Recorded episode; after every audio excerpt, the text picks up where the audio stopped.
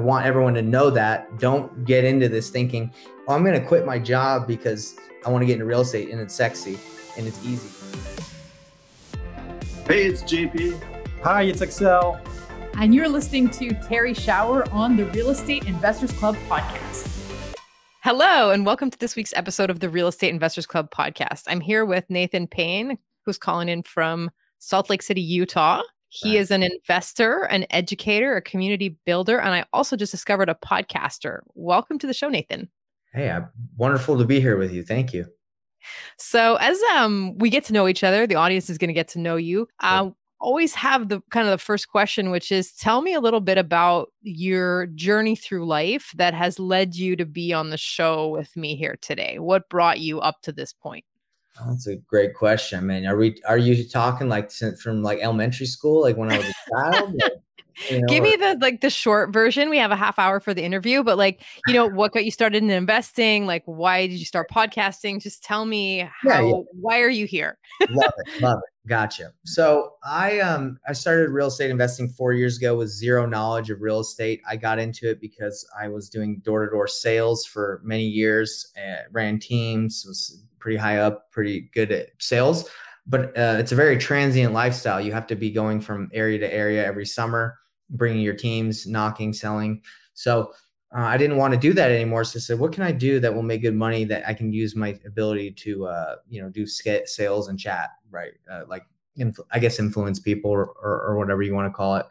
So I then, my buddy that I went to um, college with, his he was his dad was into wholesaling and uh, his he did a little bit of wholesaling and and lease options and seller finance in college. So I called him. I said, "Hey, let's uh let's do that. You know, I know you have a job. I have a job. Let's quit and let's go all in." So we just went all in, and uh, you know, over four years of not knowing anything and just going learning from by the trial fire and going through a lot of mentors, I uh, started learning more about real estate, and I found out that do, by doing a lot of mentorships, I felt like a lot of them were overpriced. I felt like a lot of them were maybe didn't provide a, a, the value that some of the other ones did. So I said, Hey, I know all this stuff and I'm willing to give like everything out. I'm willing to give away like buyers lists, scripts. I'm willing to give out leads, do calls with people, help them on there with sellers. So then I started my own community and podcast. So that that's how I got here. So, how do you start a community? Like, I mean, I know how to start a podcast because obviously you're on a, my podcast right now. But um, you say, okay, start a community. Like, how does that even happen? Yeah, it's a great question. So, I originally started a community to get deals. That was my goal because I started doing a lot of j- joint venture deals where you would, you know, someone maybe didn't have a buyer, so I'd bring someone and we would JV on it on a wholesale deal, which means if you have an someone has a house under contract and they need a buyer and you help them find a buyer, you make an assignment fee and you can usually split that. So I did that a lot and I was like, hmm, how can I get more of these deals where I don't have to spend any money and I can just bring buyers to people? I was like, I need to build a Facebook page, a community. So I started a Facebook page about a year ago and it was just to provide value because I said, hey, if I can provide value, give a lot of information out, people will come. So I started out and like organically, this isn't like a flex because it's there's people who've crushed it and done way better. But uh, in within a year's time, I organically got up to like uh, three thousand. Right now, it's like three thousand six hundred people in the community in the Facebook group, and then from there. I said, "Hey, this is all free. This is all available for anyone to use. But if you want more, if you want more resources available to you, join this community." And that's that's kind of how it transitioned. Like trying to do deals, me provide value. Okay, do you want more value? Okay, join this. Okay, then that turns into like a coaching program or like some other kind of uh, like mentorship, I guess. Yeah, yeah. So what that community is, like I call it the club. It's the Payneless Wholesaling Club, and all it is is you know weekly calls where I teach them things, and then I get experts from other parts of the industry, other niches, to come and teach and provide the value that they would pay for like expensive mentorship. But I try to do it at a very inexpensive cost to let people who potentially could never afford that get in and get started. So I want to hear a bit more about your business model. So sounds to me like you're a wholesaler. Mm-hmm. Tell me what's a typical deal look like for you? Yeah, so I started out with wholesaling, but I don't. I'm not just a. I don't only wholesale because I think wholesaling is a very um, entry level thing to do to just sell all your properties off, or just for an assignment fee. So I do I do whatever exit strategy makes sense now, whether that's keeping, flipping, wholesaling, you know, no, listing it. But uh, my business right now, at the beginning of the year, looked was very a, a larger wholesaling organization. It was our organization that took in deals and then tried to figure out how to sell it. I had like a bunch of leads managers, acquisition reps, dispositions, people that were selling the deals, VAs. And with the market shift, I've trimmed my business down to me and a couple VAs. And all we do is we do what's called reverse wholesaling. If you don't, I also call it painless wholesaling because my name's not I'm not saying it's pain, and I think it's painless to find the buyer first and then just find them a deal, and then they'll pay you a fee. So that's what my business looks like right now. I I just look for deals for specific buyers in my market and I add my fee on top if they want it. And if it's something I want to keep, then I just keep it. And so, how do you find the deals? All through all sorts of uh, marketing means. I like to not spend money on marketing. So again, that's where that comes in the the play of the community. I say, hey guys, um, if you have deals, I have buyers. I have the best buyers. I've been doing this for a while, and then they bring deals under contract and I, I tie them, link them up to my buyers. And that's pretty much I leverage the community and then they leverage me because I have the buyers. That's one of the ways that I find deals. Another way is on market. Uh, if a property is listed on the MLS, we uh, we make offers on it that make sense enough to sell it to another investor. Okay. So, but I want specifics. Like, can you just walk me through like a specific deal, like one, two, three, Willow Lane? This is how I found it this is what I decided to do with it. Like just take me through an example so I can like put put sort of a 100% picture to it. So I'll give you this one. I just did this one. It was like a $25,000 wholesale fee. What had happened is I'm in another a program, another community with Jerry Norton. I don't know if you've ever heard of him, but one of his students had, lives in my area, Salt Lake City, and they had a deal that they got under contract that was on market. It was listed on the MLS. And it's funny because this specific deal I had made an offer on about two weeks prior to them getting it under contract. The house was listed at 450. It was terrible shape. The agent listed way more. I called the agent and I I said, "Hey, I can offer you 325." And he's like, "No, I got someone I got better offers than you." And I was like, "Okay, that's fine." My goal was to get it at a price that made sense to, for a flipper. So he said no. So later I found out that the person from Jerry's community had the same house under contract at 370. Not so 450 is what it was listed for. They had it at 370. They were looking for a buyer. So I reached out to him and I said, Hey, I made an offer on that deal before you did. And, and I ran the numbers. You need it lower. 370 is not going to work. And they said, Well, if I can get it negotiated down, do you have a buyer? I said, Yeah, get it down to 330 and we can wholesale it to someone at 345 or something. And so they told the agent after you know they went back and forth they were actually able to get it down to 320 $5000 lower than i was and we assigned it to uh, one of our buyers one of my buyers at 345 so that's like step a a to z is house was listed way too high nobody was interested in it because the agent just kind of screwed i mean made a bad decision nobody's if you list too high no one calls about it they're just like forget that so we made the right offer, renegotiated it, and then assigned it. And I found the deal just because of the community that I'm a part of and that I grow. It's just I talk to a lot of people. I say, hey, I have buyers, and that's how we got it done. Enjoying the episode so far? Have you really been listening to the episode, or has your monkey mind been taking you off in one direction or another? Our mental habits can be our biggest assets or our biggest liabilities as we pursue certain goals. For me, the biggest performance gains have always come from training my mind.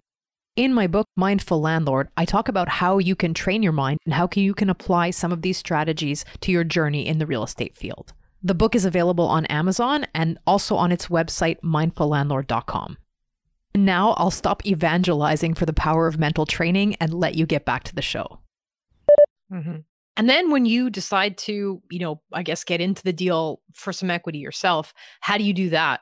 So if I wanted to buy the deal myself, I would probably have to pay out if it was from another wholesaler, I would pay them out a fee and just just take it down with hard money, take it down with my own financing, you know, get a mortgage on it. So it really depends. Uh, usually if I'm going to take something down, I'm going to try to get creative financing on it so I don't have to get a mortgage on it like a loan. So yeah, that's what it would be if if I wanted to keep it.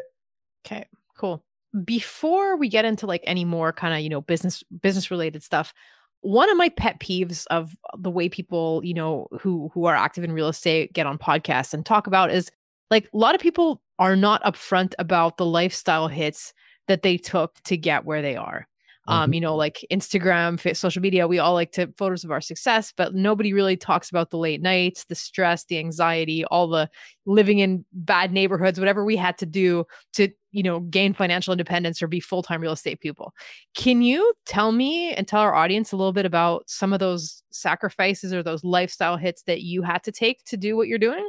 Oh my gosh, I'm like the most transparent guy out there because I hate that too. I mean, I don't like uh like right now with this market shift happening and it's affecting investing. It really is. Like I don't care where you're at. Maybe it's different in Canada, but in the United States, it's affecting investing. So I think if, when I see people like, oh yeah, I'm crushing it, so it's like mm, you're definitely not crushing as much as you were because everybody was doing way better.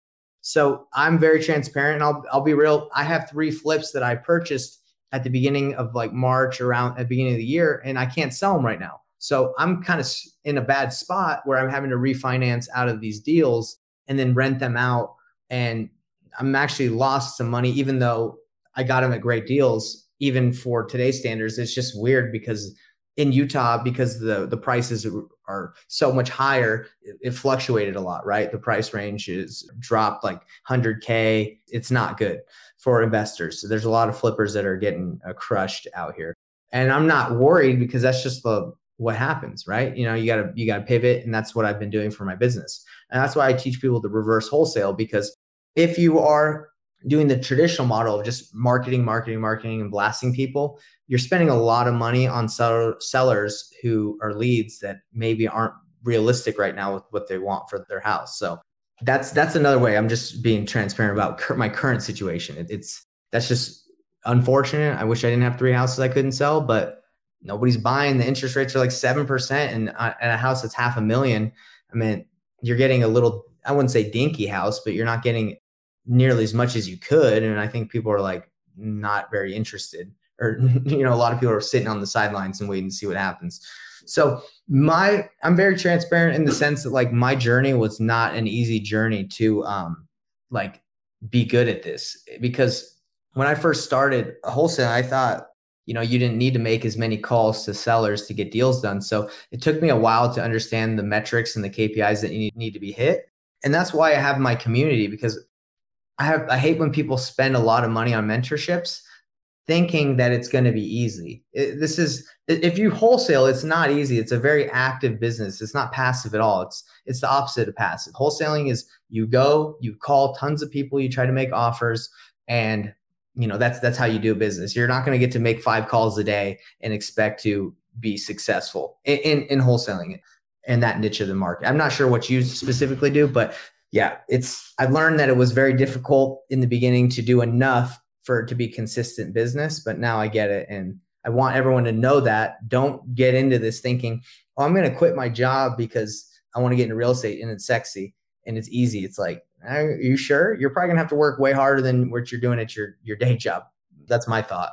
So okay, hard work. But like tell me, so it sounds like you were, you know, doing sales at a certain point and then you decided to go full-time, you know, wholesaling with your friend and then at some point that turned into being a like a full-time investor, I guess, or a full-time real estate person.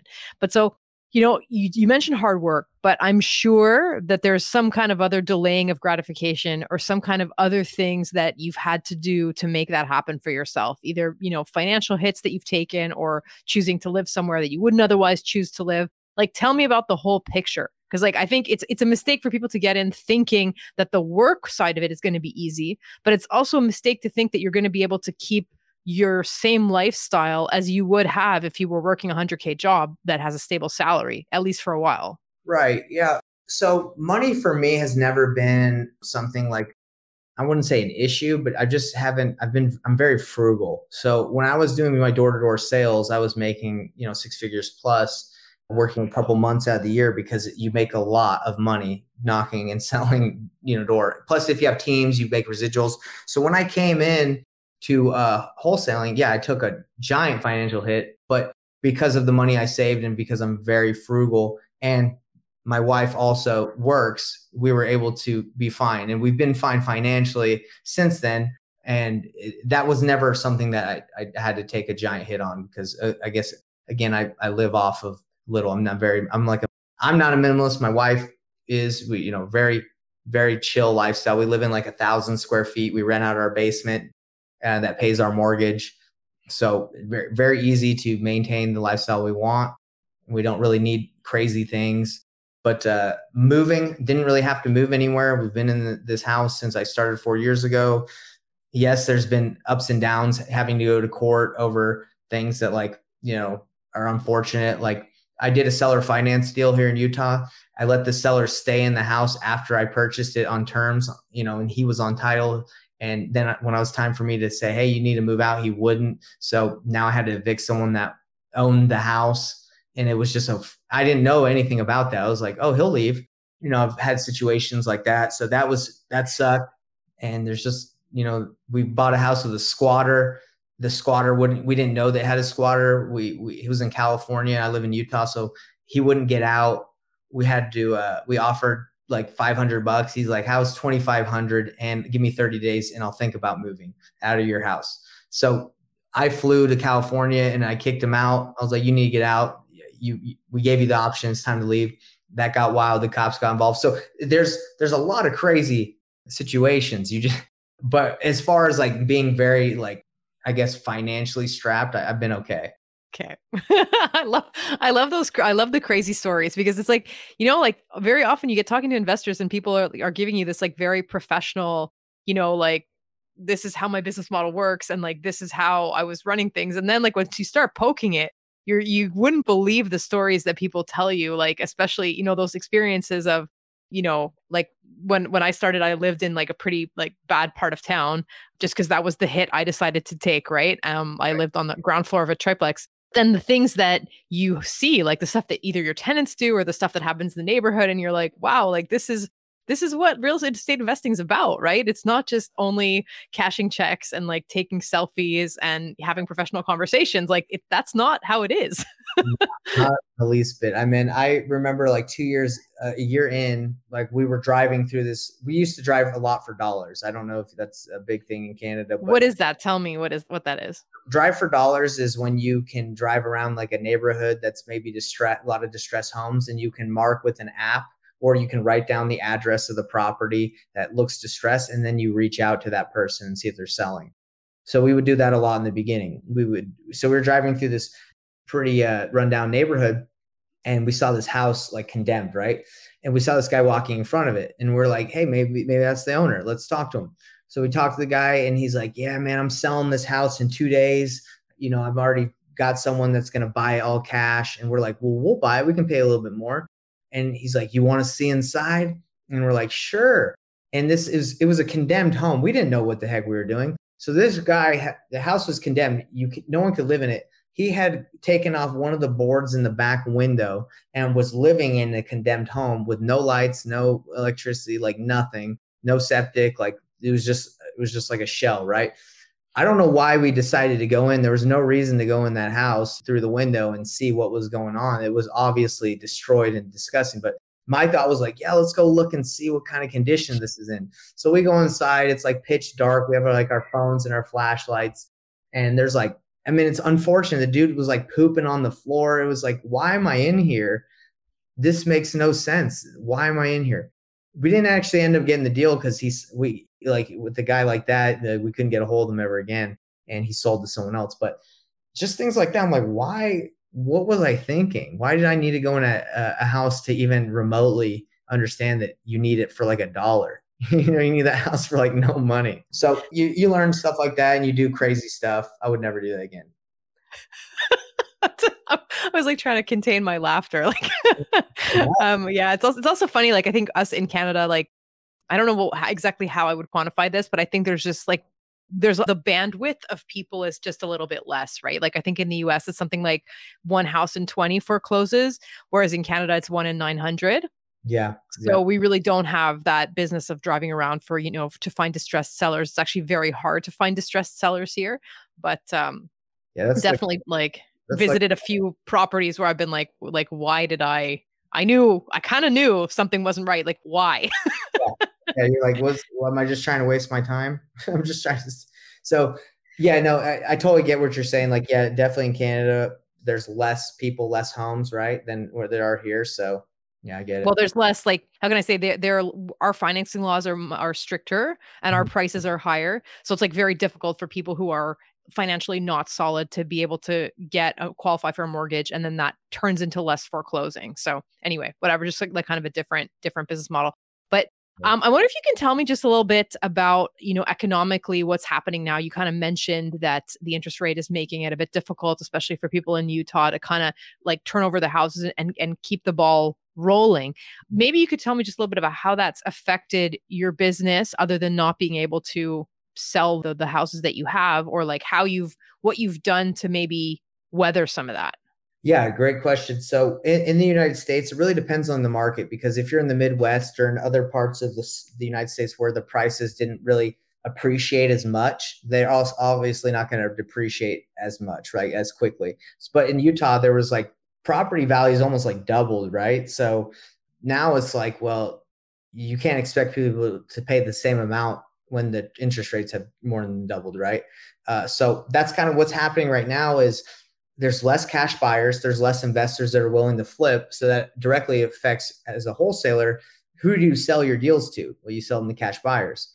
So there's less buyers, but the way to pivot is you just have to be better at negotiating with sellers and explain to them that what they believe their home value was. Yes, it was true a couple months ago, but it's different now. And they're starting to see that too when they list their homes and they're not selling and uh, that that's how you pivot. You just have to be a little bit better at explaining and negotiating and helping people understand. And my first pitch when I talk to a seller is never to be like, "Hey, I can make you a low cash offer." That's never like what I do. What I do is I, I go in there and say, "Hey, what's got you interested in selling? Let's talk about the options you've explored. Let's see what's best for you. And if a cash option is on the table, then obviously let's talk about. It. There's other ways I can work with you." So even though I wholesale, it's not that's not like the go-to when you talk to people because no, you know, there's a very limited amount of people that want to just sell their house for like 50% of what it's worth, right? It, it has to be distressed. It has to be a situation where they need to sell like very fast, like in a couple weeks or or so. So that's how I've pivoted per- personally, like just by being better, focusing more on negotiating.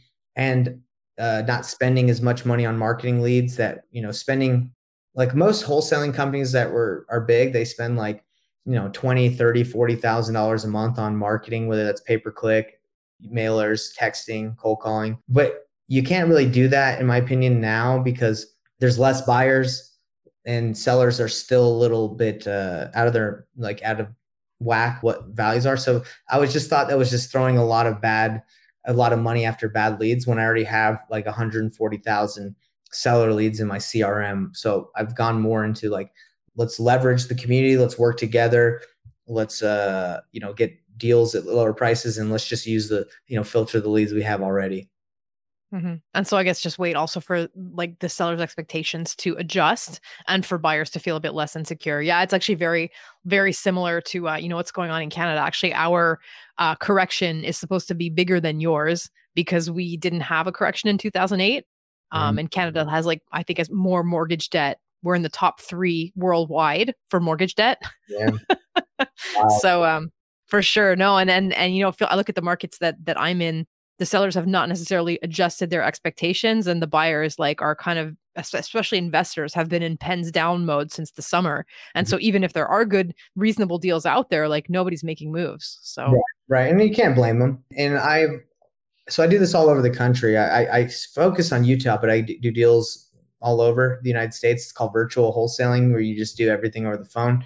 And it's interesting to see some markets investors are they, they don't care they're they're still going for it right like i have a deal in richmond virginia right now and yeah lots of activity the market has not really suffered there columbia south carolina so it really depends on the market but you can see if the values were extremely high then yes there's, there's a lot more because the, the interest rates are affecting what people can uh, qualify for yeah absolutely um, all right. And so I guess we're getting uh, sort of to the end of the interview. I'm going to ask you our last question now which yeah. is what do you think we should be talking about in our industry that we're not talking about?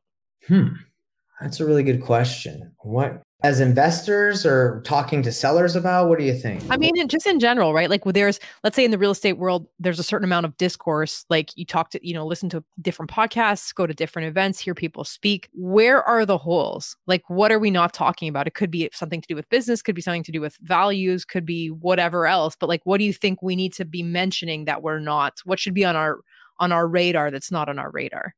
I mean, I don't really know what's going on so much with the what other people are saying, but I know that one message that I've been trying to make clear is like helping sellers meet the needs that they have and not like pushing options or wholesaling or low offers if that's not the best option for them. So like my thing is like win-win, right? Like it has to make sense for them where if they decide to go with you, it's there's no hard feelings or there's no like a remorse. And that's how I try to, to treat my sales calls. It's like, hey, I've laid out everything available to you. What makes sense for you? Because I'm not here to like convince you to do anything. So if that's being pushed, like try to like finagle or like pull something over on someone that believes doesn't understand the value of their home, I think that's wrong.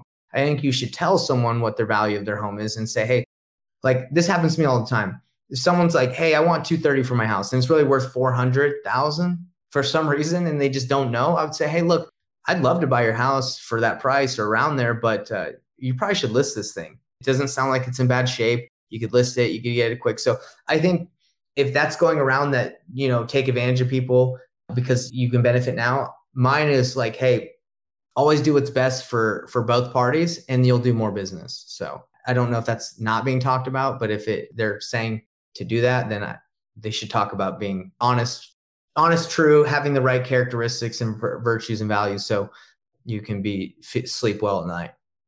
That's great advice. Nathan, thank you for taking this time to chat with me, share some of your wisdom and experience with our audience. What's the best way for people to get in touch with you if they want to learn more about what you do? Yeah, so I have a, a website called investorthrive.com, and you can reach me on that. I also have a Facebook group that's free. It's a free community. Payneless Wholesaling Group. That's the Facebook group. Payneless Wholesaling. And I have a YouTube channel, Nathan Payne. Just check me out. I'm here.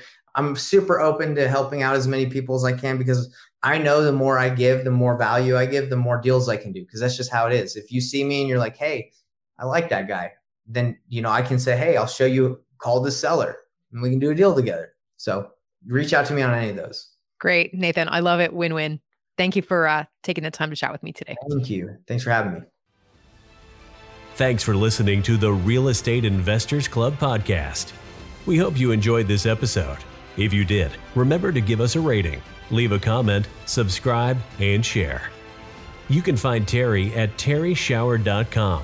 Her book, Mindful Landlord, is available on Amazon. You can also follow her on Facebook, LinkedIn, and Instagram. JP is the president of the Real Estate Investors Club. You can learn more about the club's networking and educational activities on Facebook by searching for Real Estate Investors Club. Look to the show notes to find information on our guests and links to material mentioned in the episode.